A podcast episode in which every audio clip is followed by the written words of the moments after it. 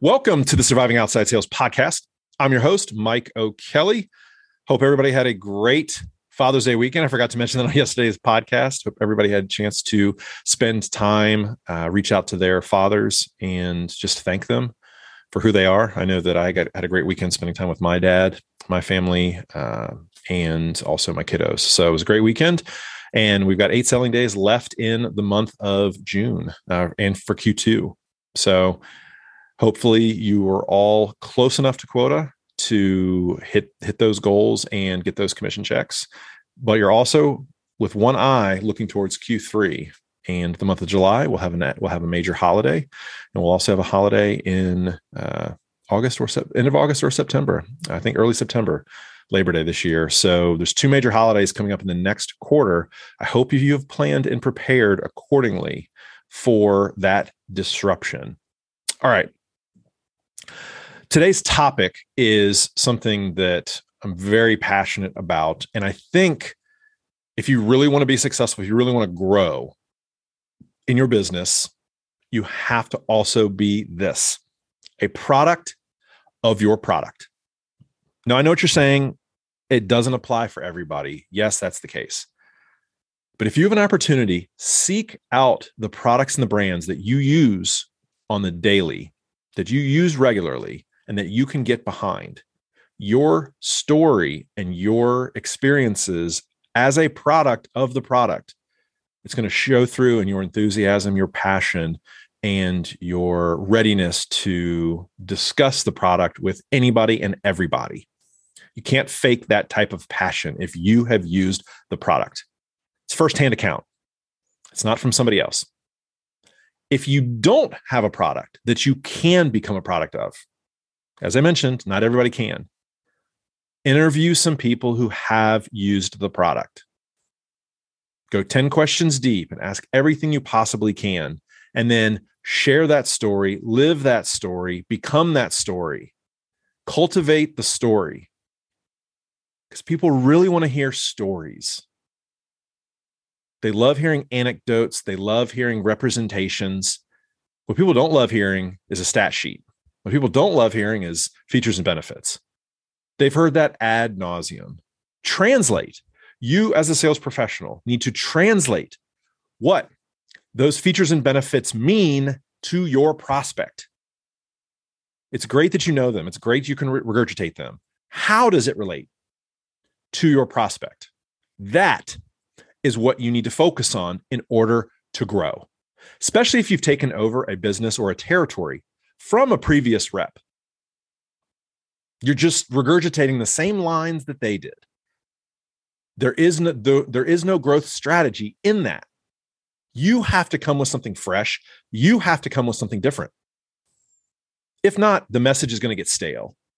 It's going to be ho hum, and your business is going to flatline, or you're going to lose business.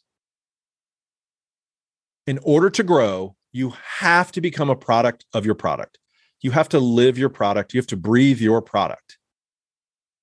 You have to understand your product's journey with the consumer, with the end user. What does that look like? What are the challenges? What are the things that, that you might have to overcome?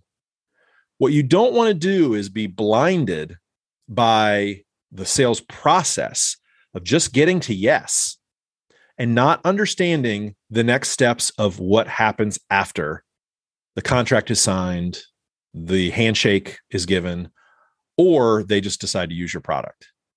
What happens next? Becoming a product of your product, it's going to allow you to share that. What you don't want to do is you don't want to have a bunch of trials and you don't want to have a bunch of users and nobody becomes either a user or an advocate. You've done all the hard work. Follow through and follow up.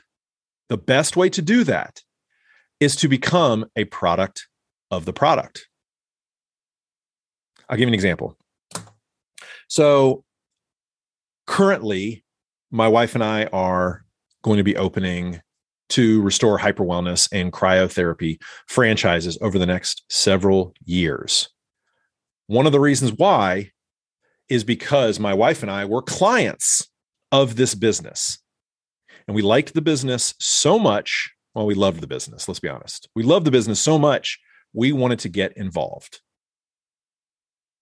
I'm going to be able to share my stories. So, right now, haven't gone, haven't uh, opened the store yet. But if somebody asks me, what can I expect with cryotherapy? I've done cryotherapy dozens of times. This is what they can expect. When you go in, you're going to have minor aches and pains, possibly. You may not feel 100% right. Something might be off. And there's a reason why you're doing that. Cryotherapy is for therapeutic use and may help you in several different facets. It's going to be cold. It's going to be very cold. And in that moment, focus on your breathing when you're in there. It's going to help you. It's three minutes is a very long time when you're I go the second to, to lowest temperature. So right now I'm at negative 202 degrees. Three minutes is a really long time. They play music in there for you, so that kind of helps. But three minutes is a really long time. What I do is I focus on my breathing, I close my eyes, and I kind of go inward in, in myself. I don't try to I don't try to think about the time. I just think about being in that moment. And then you know the 3 minutes is over. And then I walk out and it's, I'm still cold. In fact, the skin temperature has dropped about 30 degrees. But when I leave, I feel invigorated, absolutely invigorated, like I can take on the world. My aches and my minor aches and pains have gone from my body. I can feel the physical change from my head to my toes. Doesn't that make you want to go do cryotherapy right now? I hopefully it does. That wasn't a sales pitch. I was just giving you my experiences. But I painted a picture for you. I walked in with minor aches and pains. I walked out feeling invigorated. How can I explain that fully if I haven't lived it, if I haven't gone through it myself? How? It would come out fake. It would come out canned. It would come out uh, recorded. It would come out robotic. The same thing can be said with one of the companies that I worked for um, several years ago. There was non-synthetic products, and so I got prescriptions for it. One product was called Vasculera. It was a product that helps with the blood flow in the legs. It's an all-natural product. It does not hurt you to take it. My legs felt amazing. I'm in the car. You're going to have stasis in the legs, which means the blood has more difficulty getting back up to the heart. Arteries pump your blood the veins shoot them back up to the heart, but there's no muscle in your veins. So, movement, flexing of the calf, walking helps the blood get back up to the heart. If you're standing all day and your legs aren't moving, if you're sitting all day and your legs aren't moving, you're going to have blood flow issues getting back up to the heart.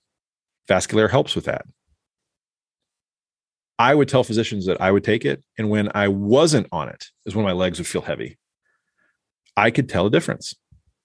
I also took one of our products that had vitamin B12 and curcumin in it. I could tell when I didn't take it. I had a boost of energy when I did. I would share those stories with people. And it's amazing how much more engaging it was than me just talking about a product on a sell sheet. I was talking about my personal experience. And again, it's an N of one, it's just one person talking, and it's anecdotal. But sometimes people want to hear anecdotes anecdotes don't prove the rule, but it starts to paint a picture. You want to be able to paint a picture for your prospect or target. What does it look like today? What did it look like in the past? And what is it going to look like in the future? Full spectrum. I'll reorder that past, present, future. It's the PPF method. Everything is intertwined, and being a product of your product will help you illustrate properly to your prospect or client what exactly needs to happen and what they can expect. You do those things and you do those things well, you're going to have major buy in and it's going to lead towards creating more advocates naturally. So, think about your business today. Do you have the opportunity to be a product of your product? Go through your sales process. Purchase something of your company. If you're in pharmaceutical sales, get a prescription. See what that process is like. walk a mile in the shoes of your clients. If you're in medical sales, go to your website and try to purchase something. You tell your clients to do that, go there. See if it's easy. See if there's any headaches. Test your process. Test what it's like to be your uh, customer and see if there's any problems. See if there's anything you need to fix. You'd be surprised.